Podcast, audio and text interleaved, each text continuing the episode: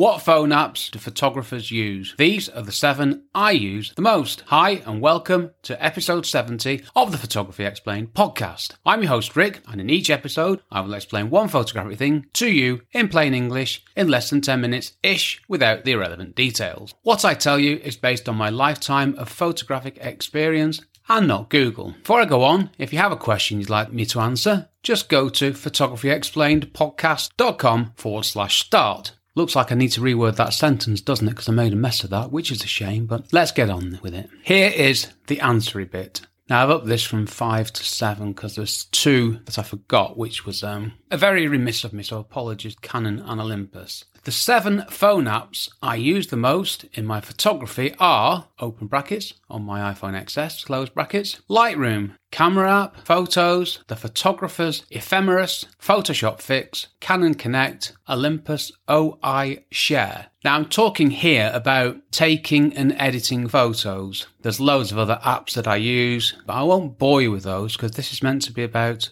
photography. Sound good? Okay, let's go through each of these in a little more detail. Not too much, of course. Lightroom Mobile. Lightroom Mobile's free. If you want to sync to Lightroom on a desktop, you have to have a paid plan. It's called the Creative Cloud Photography Plan. Now that's what I'm on, and that's how I pay for Lightroom and Photoshop. It costs me, I think it's £9.98 a month. And I have to say it's a bargain, but I'm talking free here. So um, Lightroom on the iPad. Oh, I need to make an apology here. I use an iPhone and an iPad. Now, I've never ever I've never held an Android phone of any shape or form ever. Closest I get to it was a Nokia before smartphones were invented. So apologies, but I'm in the Apple slash Windows infrastructure, which is interesting. Infrastructure, I'm sure I meant ecosystems then, but not to worry. So I'm talking to you now as an iPhone user and an iPad user. So if you're Android, apologies. But the good news is you can still certainly get Lightroom on an Android device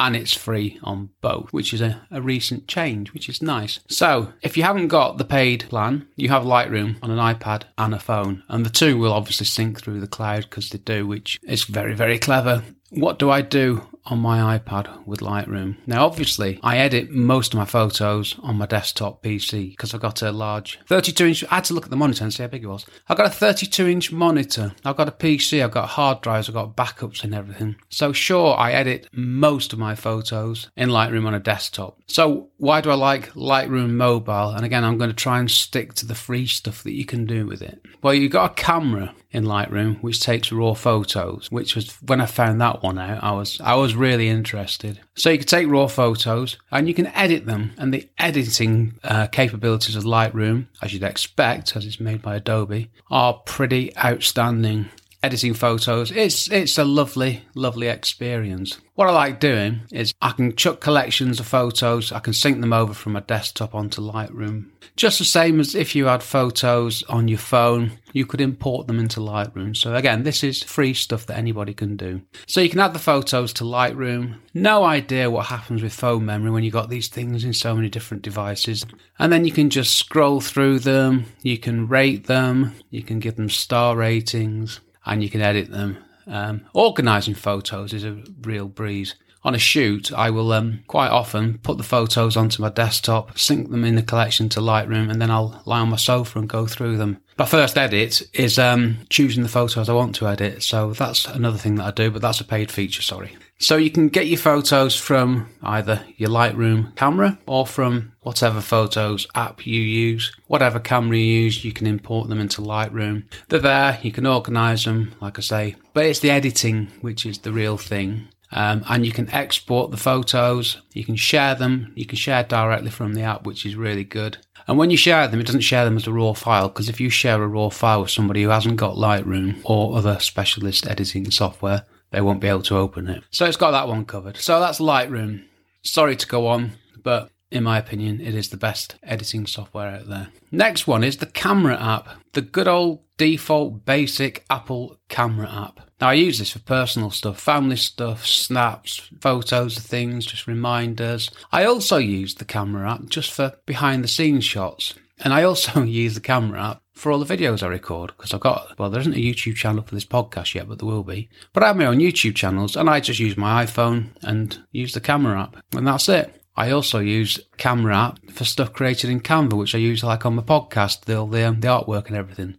Next one, which ties in nicely with the camera app, is the Photos app. Again, another default Apple app, basic one. I use this to look at photos taken with my phone. I had photos and other things I created on my PC. And this is one of the ways I've bridged using an iPhone and a PC through apps like Photos because I can get to the photos on my phone on iCloud on my desktop. Again, it's free, it's a default app. It's not fancy, but it does the job, and that's all I'm bothered about really. Now, I also use the app to manage and download the videos I've taken using the Apple camera device from the cloud onto my PC. That gets them into my, in very loose terms with, with quote marks, professional system where things are backed up and what have you. I've got cloud backups and everything. But I use the Photos app for this, and it's just dead simple. You've probably gathered by now I'm a fan of keeping things as simple as possible. That's enough for the simple stuff. Now for the complicated one. This is great. Now I had to warm up for this because I can't say the word. The photographer's ephemeris. I said it. This is a paid app. Costs just under a tenner at the time of recording this. And this is the tagline of the people who create this fantastic app. It goes like this, and I'm quoting direct here, and I don't have a problem with that. See how the light will fall on the land, day or night, for any location on Earth. Wow, that's something, isn't it? That's why I wanted to read it out because I just love that there's not a wasted word there. It tells you what you need to know. So, like I say, you have to pay for it, which I've done. I'm a paying customer. I think it's a lifetime purchase anyway. I'm not being paid to say this. I'm paying customer and I use it. And it works on Apple and Android, which is good news. So I just checked the App Store and there it was, 9.99. It's a super clever device. I've used the term super before a word. How very un-English of me. So what do I use it for? Sunrise. On holiday, I do a lot of sunrise photography and I will find something that looks interesting. I've got a rough idea where the sun is, and then I will fire up the app and it looks a bit daunting at first. It looks a bit complicated, but it's not. You just got to work out which coloured line you're looking at. And what I can do with this app is I can find out exactly where the sun will rise and where it will appear above the land. Perfect, because that's the moment I'm after on any sunrise shoot. And I use it all the time. I also use it so I know what time the sun will be on a particular elevation of a building. Very important for my architectural photography work. Now, it does loads of other things, moon cycles, all sorts of stuff, but that's what I use it for. Two main features. I should learn the other ones really, but as with all these things, that's what I need. And you can also save the locations as well. So I can go to a spot, I can choose where I'm taking my um, sunrise photo from, and I can get there in the morning, in the dark, and I know where I am, and it's great. And I also know which direction to point the camera in, which helps because I can get everything framed up. So well worth a tenner, well worth a tenner. Next one, Photoshop Fix. Now, I've had this for ages and I'm pretty sure it's free. And as I've said previously, on the desktop, I use Photoshop to remove stuff and no more. On my phone and my iPad, I use Photoshop to remove stuff and no more. That's what it does. It removes things. Brilliant. Lightroom can't do that as well. Can do it a bit, but nowhere near as well. Last two, Canon Connect and Olympus OI Share. Snappy title, Olympus. When I can't see the viewfinder, best example I can give you is when my camera is five meters up in the air on top of my painter's pole. If I'm using my Canon camera, obviously it's the Canon Connect. If it's the Olympus, it's the Olympus. Obviously, I didn't probably didn't need to say that, did I? You could have worked that one out yourself. So my camera's five meters up on a painter's pole, probably wobbling around as well because I've not got that sorted yet, like strapping it to a tripod or anything. It becomes quite a it's quite a challenge when you've got two kilos of stuff on a five meters up a pole, keeping it stable. But what I do is I use the app to look through the viewfinder of the camera and take the photo. That's it. That's all I use it for. You can use it to go through photos and everything, but I use it when I can't use a self timer or I can't get to my camera. That's the only times I use it. And that is pretty much it for apps that I use. And again, I'm talking about apps that I use to take and edit photos. There's there's there's a shocking, shockingly high number of other apps that I use in my business, but I'm not going to bore you with those. Now, my last section is called the talky bit. Um, I think I've talked about all this already, so let's just check my script. Yes, there is a script. Yeah, I use an iPhone XS. Sorry, I don't know anything about Android phones. But the point is this, and I will make this point again because it's worth making, even if I do say so myself. Like with a lot of the other things that I've talked about, I have pretty much one app with one use and that's it. I've simplified my apps down to this small number, and some of the apps I have one specific use for. That didn't make sense, did it? I'm keeping it in because it's real. So keeping it simple is something I love to do. Okay, my one line summary. I use seven apps on my phone and my iPad to help me take and edit photos, and I don't use any others. And believe me, I know this is going beyond one line now.